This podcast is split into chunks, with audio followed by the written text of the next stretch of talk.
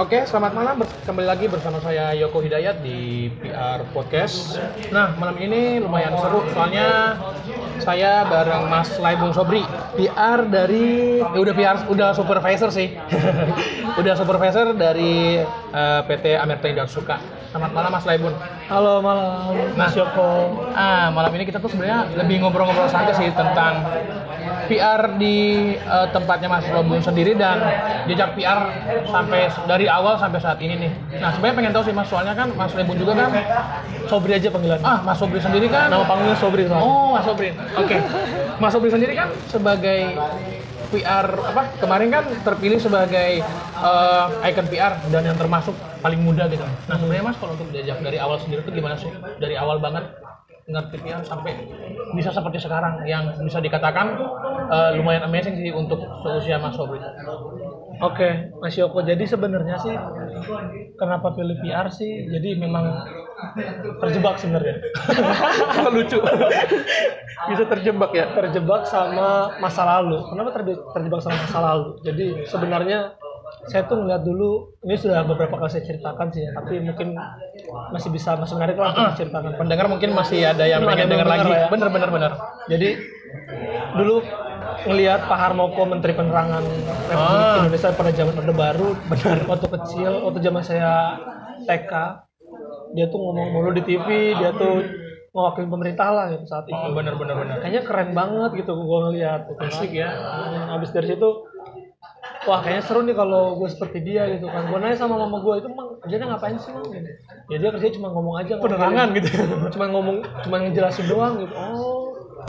Tapi dulu kan belum ada istilah yang kece seperti sekarang Oh, kan. belum ya. ada istilah PR kan. Masih ranah-ranah awal-awal itulah. Betul, masih muncul ya pertama kali. Nah akhirnya dari situ barulah mencari tahu gimana nih cara biar jadi seperti itu gitu. Dan akhirnya pas momentumnya tepat di usia SMA, akhirnya mulai cari tahu gimana cara seperti Pak Harmoko ternyata masuk ke jurusan ilmu komunikasi. Mantep sih emang dari SMA udah direncanain. Dari kecil bukan dari SMA, dari S, dari kecil, dari TK berarti itu. Udah ada pandangan ke depannya.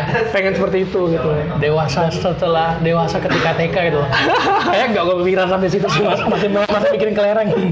gitu dan akhirnya ya udahlah masuklah ke kuliah ilmu komunikasi gitu. dan saat itu uh, alhamdulillahnya dapat full scholarship jadi beasiswa penuh di Universitas Gunadarma Fakultas Ilmu Komunikasi Oke. jadi di situ kita ngikutin seleksi lah seleksi pada umumnya untuk dapat beasiswa penuh. Akhirnya alhamdulillahnya diberi kesempatan untuk menerima beasiswa tersebut. Oke. Gitu. Sebenarnya impian pertamanya sih nggak di situ. Impian kampus pertamanya itu adalah sudah pasti dan tidak lain tidak bukan adalah London School of Public Relations. LSPR ya. LSPR betul. Tapi karena waktu zaman SMA itu eh, keuangan keluarga lagi nggak bagus gitu kan dan kita tahu kuliah di situ juga lumayan kan euro ya. kocek gitu kan. Jadi ya udahlah saya pendam niat itu tapi saya punya keinginan untuk agar bisa kuliah di situ kembali. Dan alhamdulillahnya setelah berjalannya waktu singkat cerita akhirnya bekerja dan punya rezeki masuk di sana. Kuliah di LSPR untuk S2 nya di sana. Malah mantep ya jadi langsung aja saya udah kerja berapa tahun nggak sampai setahun kerja punya uang langsung kuliah S2 lagi gitu menggapai cita-cita kecil saya yang kedua kuliah di LSPR Kadang tuh emang yang kita inginkan tuh baru tercapai ketika kita udah memiliki something. Ya udah gue pengen mewujudin mimpiku dulu dulu gitu. betul betul Bener-bener. Kenapa milihnya LSPR saat itu? Juga sama, aneh unik, unik juga. Kenapa milih LSPR? Karena eh, stiker dia kan di mana-mana ada tuh di mobil-mobil terutama kan. Bener. Kita jalan ngeliat mana naik mobil ada stiker itu, lihat ada stiker itu. Jadi ini apaan sih? Ternyata ini sejalan dengan apa yang diciptakan waktu itu. Jadi Menteri Penerangan Pak Hermoko itu. Pak Hermoko itu pada zamannya ya. Wow, ternyata wow, memang udah jalannya untuk menuju ke situ. Emang passionnya gitu loh rasanya. Akhirnya ketemu lah di situ. Tapi emang menarik sih mas, soalnya dari TK kan udah pengen kayak gitu terus sampai akhirnya bisa S2 lagi. Nah, pengen pengen tahu sih mas, selain dari Pak Hermo Pak Hermoko sendiri eh, di depan kamera dan yang mem- yang membuat eh, Mas Sobri itu kayak pengen banget eh, jadi PR tuh apa sih mas? yang sebenarnya sih ah, adalah menurut gue tuh keren loh. Jadi PR keren loh. Ibaratnya kita ini ada di lehernya direksi kita. Gitu sih kita jadi eh, apa perumpam jadi representatif dari perusahaan kita gitu. Itu karena di situ. Dan nggak semua orang kan nggak bisa jadi PR nggak semua orang bisa jadi PR karena dibutuhkan ya semua orang bisa belajar tapi nggak semua orang bisa menjadi seorang PR yang baik gitu. Benar. Soalnya kadang kan mas ketika misal misalnya kita lagi pulang kampung nih, kalau apa apalagi kan di kampung kan, kadang tuh sama orang tua "Eh, PR itu apaan sih? Orang tuh rata-rata kan cita-citanya pengen jadi dokter, pengen jadi tentara. Nah, ini pengen jadi PR itu loh. Yang membuat yang membuat menarik tuh selain keren itu sebenarnya tuh lebih ke arah mana sih Mas? Dari kecil kan pengen banget tuh. Selain on the cam dan lain-lain kan apalagi kan banyak yang mengatakan bahwa semua orang bisa jadi PR tapi tidak semua bisa menjadi ahli PR. Nah, kalau Mas Obi sendiri memandang PR itu seperti apa gitu? sebenarnya kalau aku menang PR itu selain ya pasti passion sudah pasti ya. Ah, itu udah aku pasti, memandang PR itu adalah gimana ya aku ngejabarinnya juga agak bingung sebenarnya karena memang ya, emang. terbentuk dari kecilnya udah seperti itu sih itu. Aku nggak tahu, aku nggak pernah punya cita-cita jadi dokter, nggak punya pernah cita-cita jadi pilot, nggak pernah. Tapi karena ngeliat itu kayaknya keren, aku berasa berangkatnya dari situ, berangkat dari keren. Wah keren nih. Ya udahlah, aku harus jadi seperti Pengen itu pengen, pengen masuk ke arah situ lah ya. pengen ke arah sana seperti itu sih lebih tepatnya dan akhirnya kuliah lulus memulai karir sebagai PR itu dulu Di mana? Magang dulu di Kementerian Kelautan Republik Indonesia saat itu era Bu Susi baru pertama kali naik aku jadi timnya di sana itu seru banget di sana karena kita tahu kalau Bu Susi kontroversi banget kan Banget. pertama kali muncul nyentrik habis Siapa sih menteri tiba-tiba SMP bisa jadi menteri gitu kan? Nah, keren banget sih. Aku masuk di dalam bagian itu dan menghadapi demonstrasi, ngebuat uh, klip, pasti clipping lah ya kalau di pemerintahan, terus media monitoring, kemudian di situ juga belajar buat press release. Bener. Ini dasar-dasar PR banget lah ya. Di situ benar-benar belajar secara langsung sih, apalagi dengan topiknya pas banget Bu Susi yang harus kita jual kan gitu. As a leadernya dari Kementerian Kelautan. Setelah dari situ beralihlah ke tetangganya juga. Aku ke Pramuka di kuartir nasional Gerakan Pramuka. Mantap. Aku di situ. Di situ juga cukup lama sih sambil waktu zaman aku kuliah masih terus ke situ juga. Di situ jadi tim PR juga dan setelah dari situ karena aku tadi punya cita-cita kecil pengen kuliah S2 gitu kan tapi tapi karena jadi anak pramuka itu jalan-jalan melulu ya keluar kota terus Emang keluar ada di hutan terus nggak akan punya waktu untuk kuliah S2 jadilah aku putuskan untuk berhenti di situ dan masuklah ke perusahaanku yang sekarang di PT Amerta Suka Pokari Sweat mungkin teman-teman tahunya Pokari Aku sih mas ketika dengar uh, American Suka itu kan pasti kan poker poker sweat kan. Pasti itu kayak I want to gitu aja. Langsung kepikiran. Yang 48 ya. Bener bener bener. salah satu campaign yang paling sukses. banget sih gila.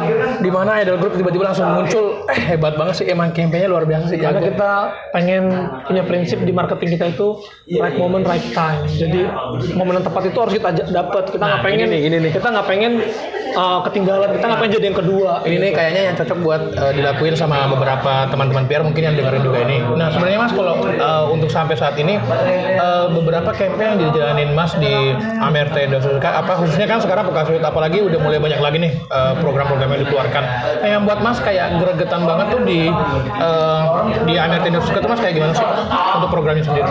kalau sebenarnya karena ini perusahaan Jepang ya udah pasti banyak yang kita udah semua tahu lah perusahaan Jepang tuh kayak konservatif banget betul, lah betul. jadul gitu ya kan tapi di Otsuka ini benar-benar enggak sama sekali gitu Beda lah ya. bisa aku katakan enggak sama sekali karena direksinya ngedukung kita untuk terus improvement, terus berimprove, terus berimprove membuat sesuatu yang memang belum pernah dibuat sebelumnya gitu. Tentunya dalam program-program marketing, program-program PR yang sudah kita set dan kita jalankan program-program tersebut. Salah satu tadi yang udah ada tuh tadi uh, Jacket Advertise ya itu jauh udah lama itu aku belum ada. Oh, tapi Aku belum udah terngiang-ngiang sampai sekarang sih.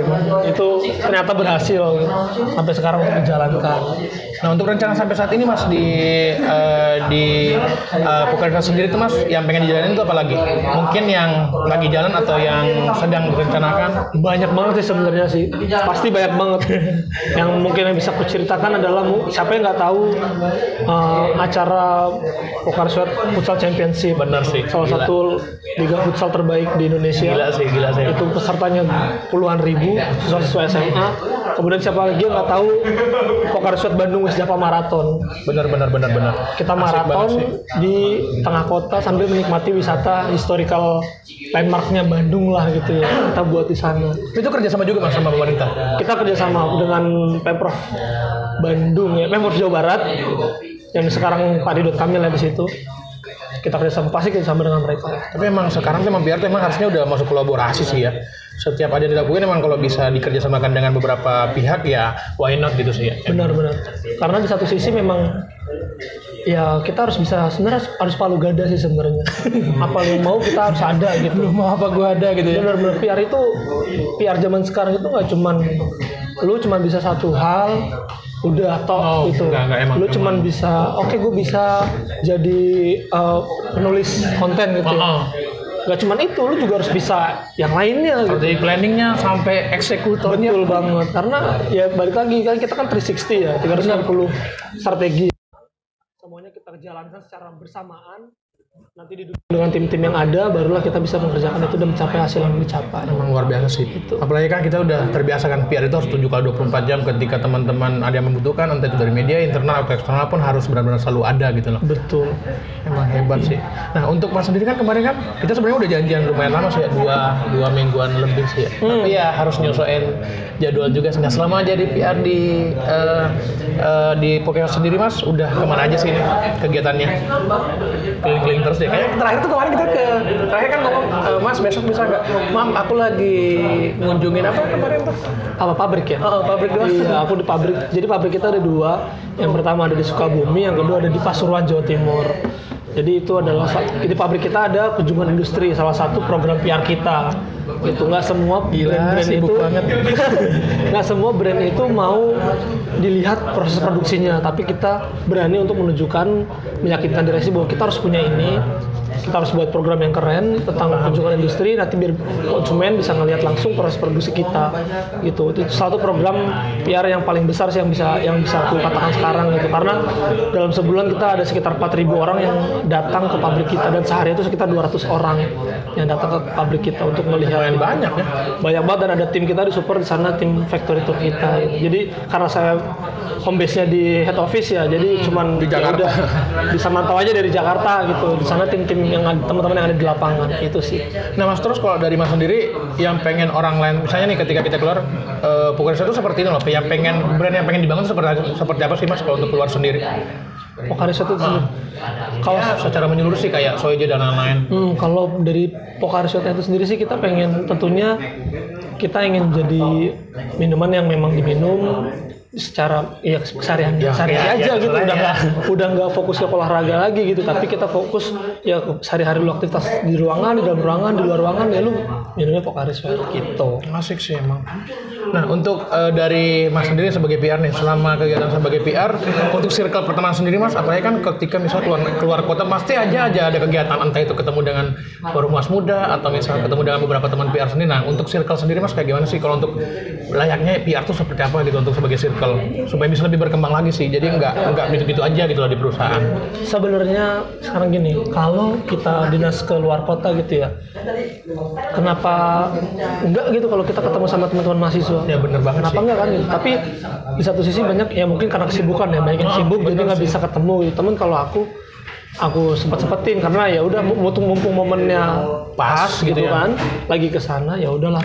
Ada yang mau ketemu nggak nih? Atau enggak mereka nawarin diri kak lagi di, lagi di sini ya kak lagi di sini ya ketemu yuk kak gitu sharing sharing session. Ah aku terbuka untuk itu gitu karena aku juga seneng ketemu dengan mahasiswa.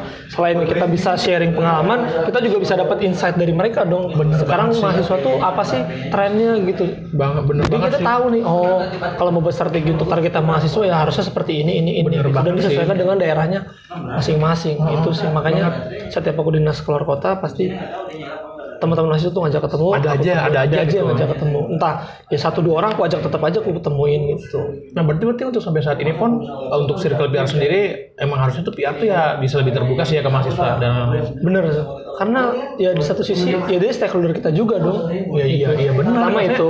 Dia juga tujuan kita untuk misalnya produk kita pun harusnya ada di mereka gitu loh ya. Betul.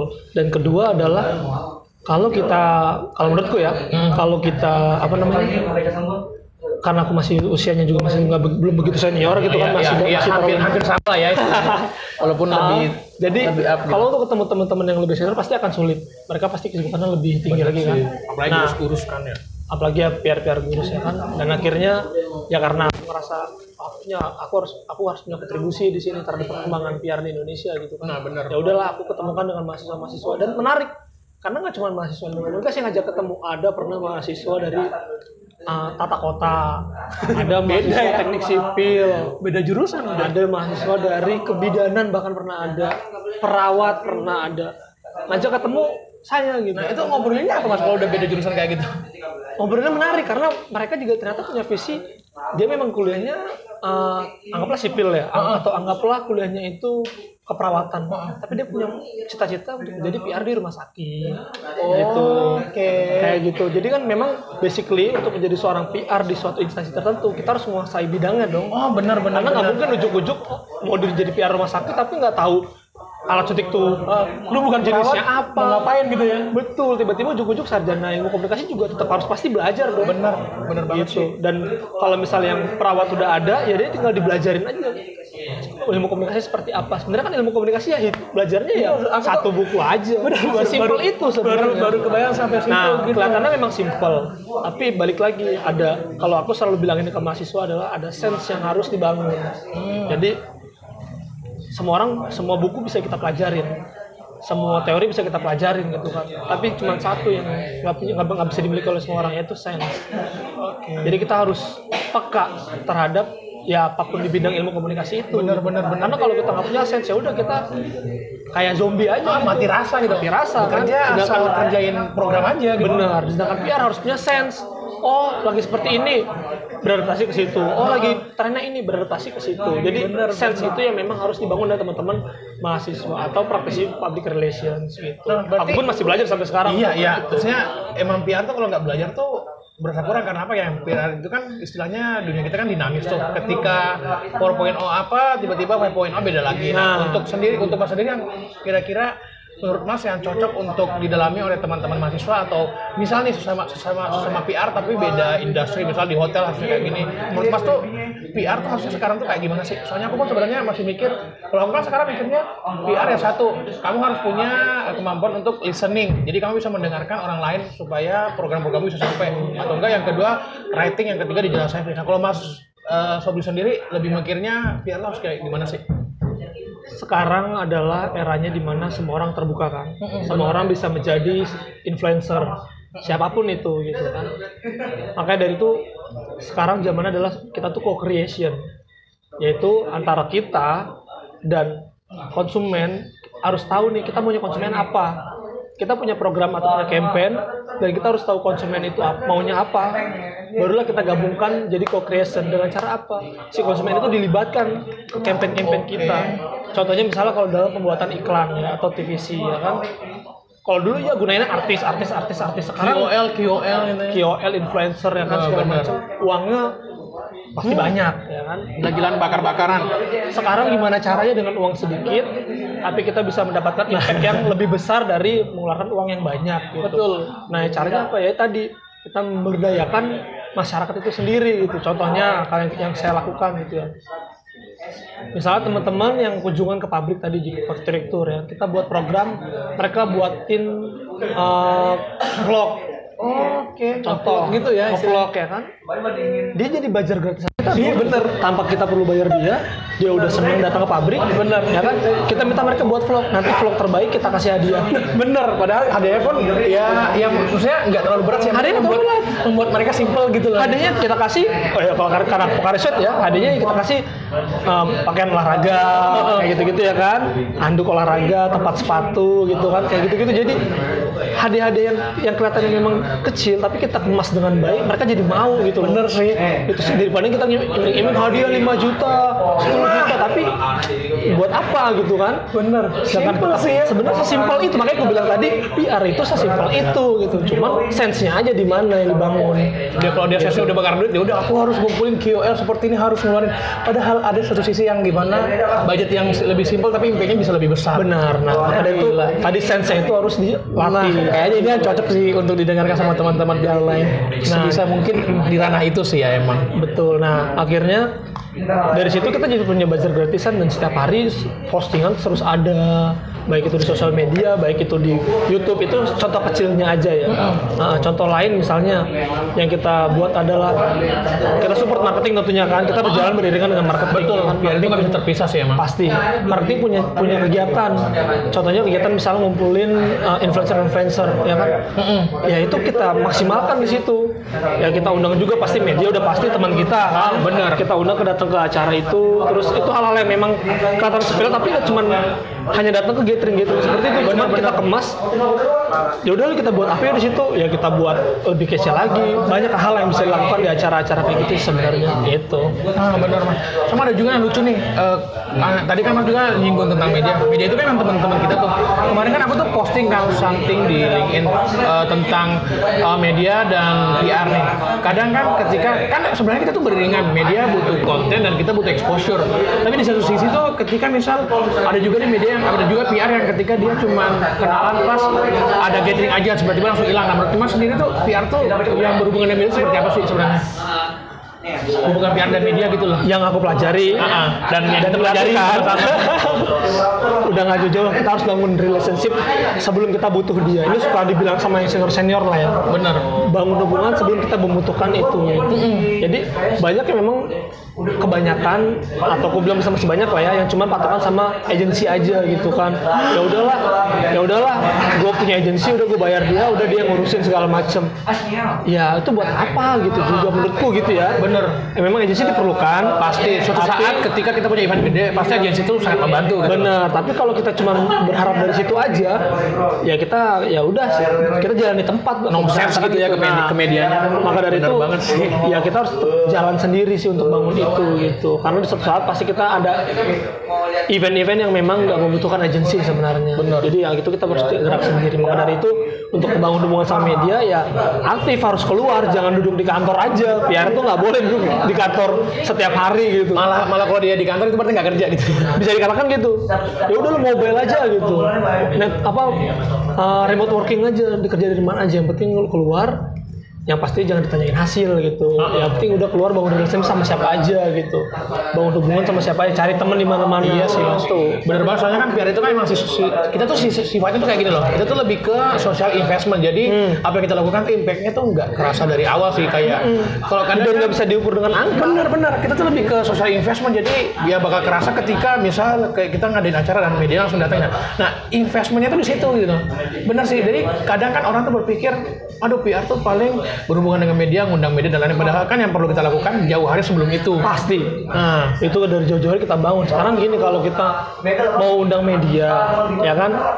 Terus kita nggak kenal sama dia Nah, gitu kan. ngapain gitu, bingung Terus tiba-tiba dia diundang. Ini apa? Tiba-tiba ada undangan datang. Nggak kenal dong. Gitu. nggak kenal dari mana? Terus mau minta kita datang dan mau minta kita untuk liput dan masukin beritanya ke kontennya mereka gitu Maksa kan lagi. maksa banget lagi kan juga. Udah. Habis kayak gitu. Yang ada kita banget nggak capai. Return on investmentnya nggak capai. Kita udah keluarkan uang banyak buat bikin event con yang keren tapi ternyata karena kita nggak punya relationship yang baik ya udah pemberitaannya nggak capai. Dan akhirnya uh, Pokarisut akhirnya kemarin kita jadi mendapat penghargaan kan dari Oh, sih. Indonesia kan Dan yang Indonesia pun juga dapat juga sih media terfavorit Bener. di tahun 2018 kan karena kita tahu Pokarisut itu di 2018 jadi sponsornya Asian Games Bener. salah satunya yang besar terus kita juga banyak launching launching pabrik launching produk juga jadi campaign kita banyak aktivitas kita, aktivitas kita banyak gitu kan. Habis dari situ ya kita jadi media darling deh oleh mereka dan akhirnya dapat penghargaan kemarin. Oh, ada aja gitu yang eh, newsnya ada aja yang keluar. Entah itu kegiatannya apa ada ada news value-nya keluar eh diliput lagi gitu. Iya. enaknya kan kalau udah kenal sama media kan kayak gitu sih. Dan aku pun sebenarnya sampai saat ini pun berusaha untuk masuk ke arah sana. Makanya udah dari walaupun bisa dikatakan masih konvensional sih kayak kunjungan ke media kan masih konvensional banget. Tapi ya kadang tuh hal-hal konvensional tuh penting. dengan dengan memberikan hampers ketika eh, ulang tahun media media atau ketika hari raya pun itu penting banget sih kadang tuh sepele tapi impactnya gede banget sih emang ketika tapi tetap harus dikemas dengan cara yang unik beda. nggak boleh ya jangan cuma kasih hamper saja atau kasih parcel ah Eh, selamat gini-gini dari dia terima terima kasih ya udah. PT ini nih. Nah itu nggak banget sih, bener sih bener sih. Harus buat yang beda sih. buat yang beda.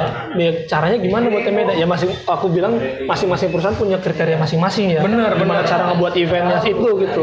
Kalau aku di Otsuka bersama tim lebih sukanya ya udah yuk ajak mereka yuk mana ya udah ajak pabrik bener sih ajak jalan bener banget kayak gitu dan itu lebih lebih realisasinya lebih kedapet ketimbang cuma ngajak mereka makan ngobrol-ngobrol udah kelar Udah kelar. Ada ada news nih, tolong dong liput. Eh, Oke, besok ya kalau misalnya masuk di redaksi kita akan liput kita akan. Padahal kan kadang kayak mereka kayak mikirnya, ih apaan sih cuma segini doang gini-gini. Kadang juga sih, bener banget sih mas. Aku kan berpikir sampai ke sana sih kayak tiap tiap perusahaan punya cara tersendiri dan sebisa mungkin kemaslah dengan lebih unik apa biar kamu tuh bisa mendapatkan media relation lebih baik lagi kan. Gitu. Emang bagus banget sih mas. Nah ngomong-ngomong tentang eh, dunia PR sendiri mas, kalau mas eh, Sobri sendiri tuh ke depannya sih harapannya sih kayak gimana sih? Apalagi kita nih bisa dikatakan eh, ketika kita bertemu dengan PR lain, aku selalu menerapkan kayak gini, eh, kosongkan gelasmu biar apa? Biar aku bisa mendapatkan insight yang lain lagi sesama PR. Bahkan aku bisa belajar banyak juga de- dengan Mas Sobri. Nah kalau Mas Sobri sendiri harapannya tentang apa sih untuk dunia PR ke depannya? Apalagi kita tuh zaman muda yang akan melanjutkan hal ini loh. Bisa aja kita bakal ya kita nggak tahu bisa aja besok ke depannya kita bisa menjadi eh, yang bisa memberikan impact yang lebih positif untuk dunia PR di Indonesia kayak gitu sih mas. Kalau aku sih harapannya ke depannya adalah untuk diriku dulu pertama ya. Kalau aku untuk diriku sendiri ya pasti aku pengen tetap fokus di dunia PR. Terus gimana caranya ya pasti di bidang PR terus ya kan. Pertama terus memper- terus memperkaya ilmunya, baca-baca bukunya. Benar. Terus kalau bisa ngebuat buku kalau bisa gitu. Oke. Nah, terus yang pasti nanti aku harapannya nanti ke depannya pengen ngajar jadi dosen untuk Oh, PR. Berarti- ngajar lah. Pengennya karena juga kayak dosen terbang lah ya bisa ngisi-ngisi Benar, kelas-kelas benar. Karena asik ketemu dengan mahasiswa itu asik banget. sumpah. Apalagi ketika ada gak sih mas kayak misal ngerasa bangga ketika kita pernah kuliah di satu universitas tapi kita kan diundang sebagai dosen tamu di universitas yang sama gitu loh.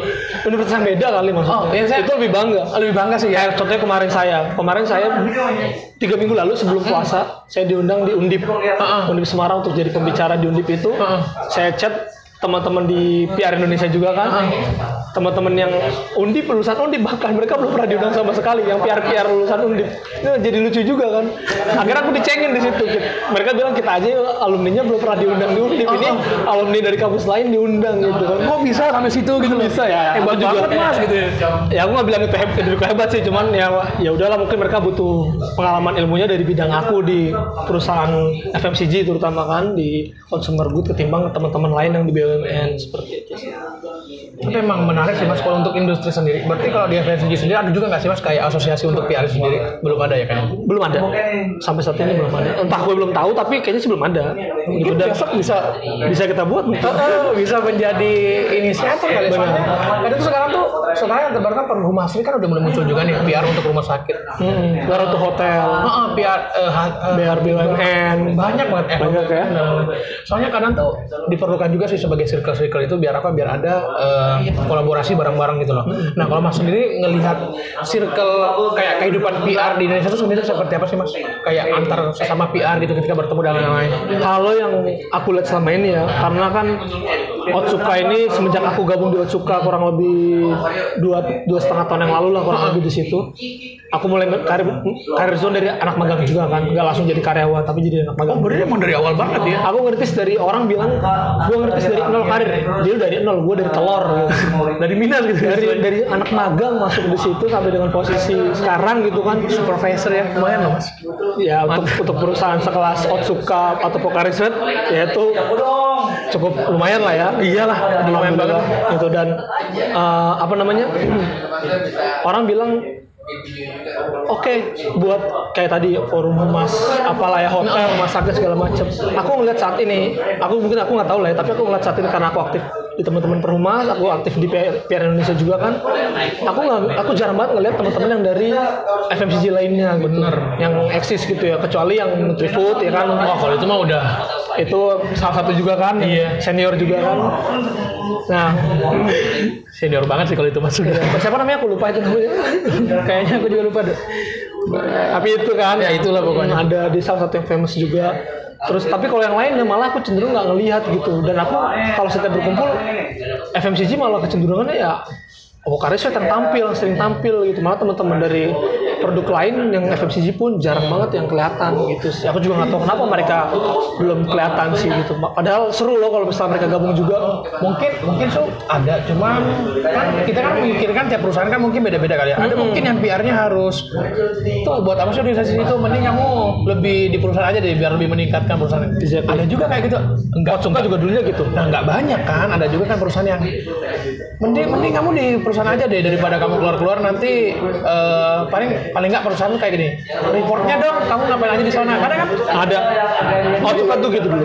Dulu kayak gitu. tapi sekarang kan udah lebih terbuka dong. Pertama kali aku masuk jadi anak magang terus akhirnya di situ. Itu dulu seperti itu. Dia ke perusahaan ini benar-benar ya ya udah kons- konservatif banget lah aku bisa katakan gitu. Tapi aku masuk dan karena tim di Otsuka itu senior senior ya dan aku yang paling muda juga di Otsuka di TPR-nya aku ngasih gebrakan di situ perubahan di situ kita nggak bisa kayak ya. gini balik lagi itu dari sense kan kalau aku ngikutin alur ya udah aku akan ngikutin cara mereka aja cara comfort zone ya gitu terus gitu loh Betul. Nggak bukan tanpa percaya juga sih, tapi ya cara seperti yang mereka pahami selama ini gitu. Bener, bener sih, Mas. Nah, aku masuk situ karena aku ngerasa ini ada yang salah nih di sini gitu kan, harus diimprove nih. Nah, aku kasih gebrakan memang pertama ditolak gitu. Buat apa sih ikut ini? Buat apa sih? Apanya sih kamu keluar-keluar kalau emang paling sering sepertinya apa? Ini emang keuntungannya buat perusahaan atau apa gitu? Bener sih, banyak loh yang kayak gitu. Banyak yang kayak gitu. Aku yakin pasti banyak banget teman-teman PR di perusahaan lain itu Pengen ngerasain keluar kayak, tolong aku pengen, aku pengen juga gabung Nah, dengan lain. itulah challenge challenge bagi kita untuk meyakinkan atasan kita dulu di awal, baru meyakinkan direksi bahwa kita perlu loh keluar, bahwa kita perlu loh bangun relationship, bahwa kita perlu loh berteman banyak. Karena itu social investment gitu loh. Karena Sekali lagi bukan di cuma untuk kita sebagai pribadi, tapi memang sebagai perusahaan gitu. Sekarang kalau misalnya dulu aku nggak aktif untuk keluar keluar, nggak mungkin aku diken aku- bukan aku dikenal ya, nggak mungkin jadi punya banyak teman gitu kan. Iyalah, ya dengan circle yang lebih luas, dengan gini aja sih mas, kayak ketika mas menjadi PR PR icon misal dari mana? Amertin dari Australia, orang langsung kenalnya oh yang perusahaan yang ini yang, eh, yang, yang dari pekerja kan kan nggak ikut keangkat juga Benar dong. banget. Nah, itu Makanya. challenge-nya susah di situ. Dan aku ikut waktu jadi icon PR itu benar-benar ikut sendiri. Wah, berarti nggak dari perusahaan kayak Enggak dari enggak dari biasanya kan kalau tempat-tempat lain, ayolah mas ikutlah ikutlah ini lumayan loh. benar benar. Enggak dari perusahaan. Tapi aku meyakinkan diri aku aku ikut. Oke dulu waktu ikut yang pertama belum bisa karena usianya itu harus minimal 25 tahun. Mas berarti ikut yang sebelumnya dong ya? nggak ikut karena aku pas daftar ditolak karena itu usianya aku masih 24 saat itu. Berarti yang zamannya 2016 berarti itu eh, 2017 ya? Oh iya Pak. 2017 awal lah itu. Yang isinya uh, ada orang IPRA juga kalau nggak salah. aku nggak hafal sih. Aku nggak hafal. Tapi saat itu usia aku masih 24 tahun jadi nggak boleh ikut dan aku harus bersabar nunggu satu tahun. Dan setelah setahun berikutnya 25, di 25 gas. ikut gas. Ternyata Yang termuda malah. yang termuda juga. Nah. jadi wow. Jadi ada kebanggaan tersendiri aku bisa ceritakan ke teman-teman di kantor juga kan Ah, ah, bener mas. gitu. dan itu jadi membus karir kita juga gitu. terus apalagi nih buat teman-teman uh, PR yang dengerin podcast ini gitu ya gimana cara sih biar karir itu terus melejit gitu. nah itu sedangkan PR itu kerjaannya ya tadi balik lagi nggak bisa diukur kan seringnya nggak bisa diukur ya kalau cuma ngukur engagement ngukur likes ngukur komen segala macam itu Itu mah urusan sosmed lah itu urusan cuman angka doang gitu lah ya. Cuman kalau apa yang bisa kita hasilkan ya kita harus ikut lomba-lomba sih sebenarnya.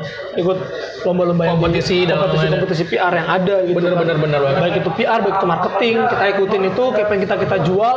Kalau menang, ini loh buktinya bos. Ini yang bisa kita kerjakan. Di Awarenessnya dapat juga sih emang.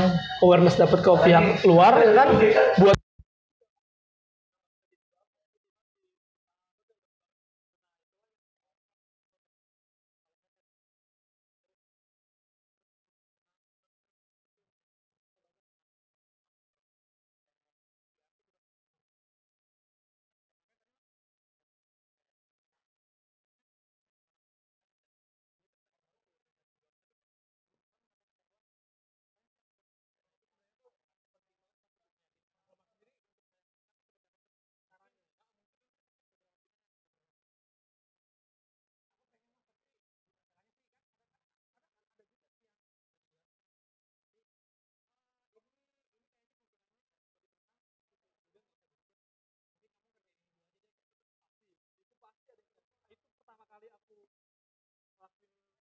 keluar juga di dalam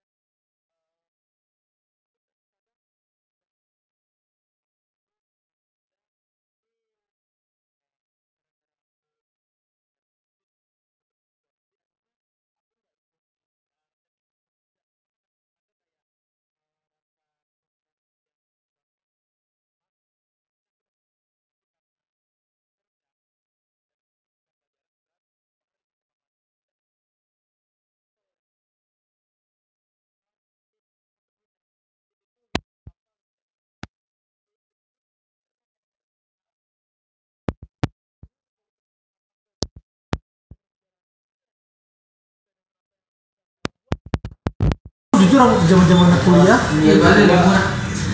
dari semua aku ini entah keputusan gila atau nyesal atau enggak ya pasti Hmm. terlepas dari itu di saat satu satu kelas itu semuanya pengen jadi jurnalistik pengen jadi apa istilahnya apa? Eh, wartawan lah ya bisa dikatakan jurnalis bisa gitu. Aku sendiri di kelas yang cuma pengen jadi PR di angkatan aku aku sendiri. Waktu di Gunadarma jadi sekelas itu kelas beasiswa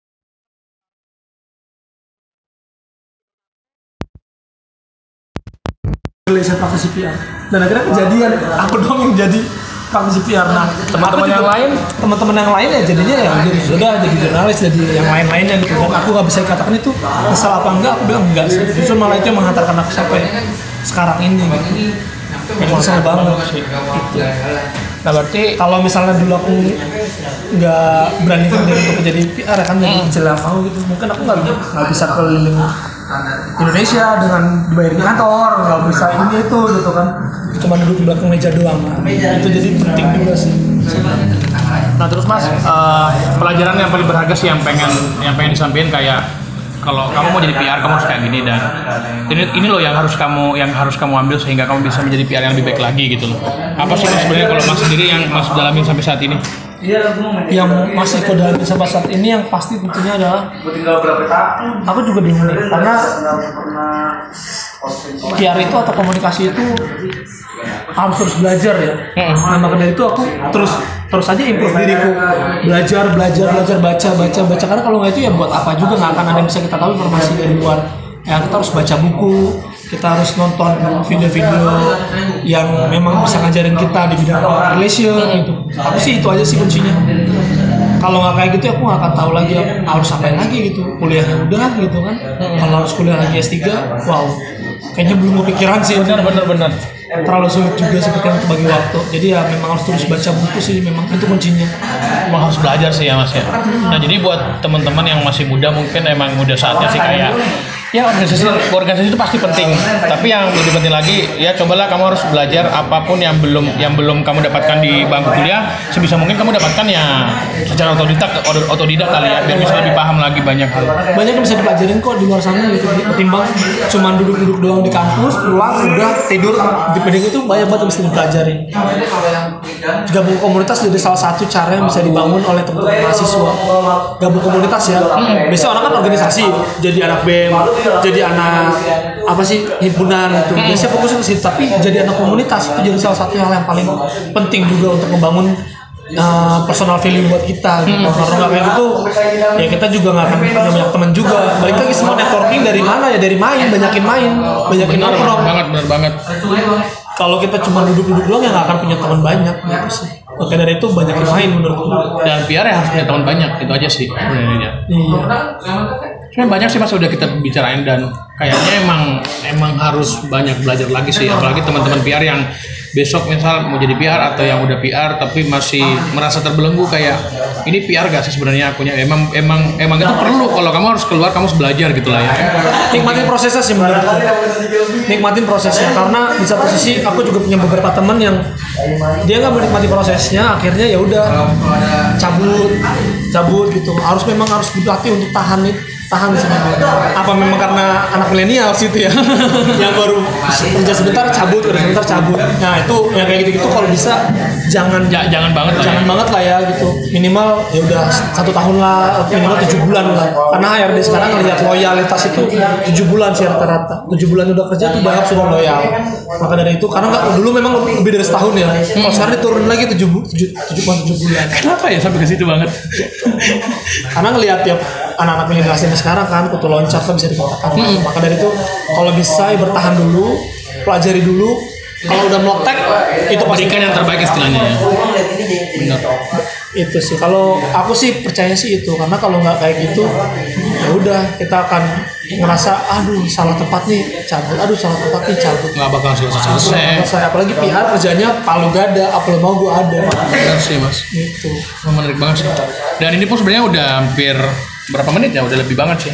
Dan kayaknya emang cukup lengkap sih. Eh, banyak hal yang bisa aku pelajari juga dari Mas Fabri dan kayaknya udah cukup lengkap juga sih Mas ya. eh, informasi-informasi yang bisa diambil sama teman-teman. Ya semoga eh, podcast ini bermanfaat sih dan makasih banget buat Mas Sobri dan Oke. jauh banget loh Mas ini dari jarak kita mau janjian sampai akhirnya bisa ketemu ngobrol-ngobrol. Gak apa-apa. Seru kok. Semoga bermanfaat juga sih informasinya. Kalau misalnya mau tanya bisa langsung. ah, Instagram Mas Sobri. Aduh jangan Instagram gue linkin aja. Oh, linkin aja. Emang ada apa? jangan jangan. Biar lebih karena ini ranahnya profesional ya. Benar. Jadi ke linkin aja gitu. Cari aja Edmund Sobri. Cuma satu nama kok di dunia lagi. Oke, ini terima kasih buat teman-teman yang dengar dan semoga ini benar-benar bermanfaat buat teman-teman. Selamat malam semuanya, selamat mendengarkan. Oke.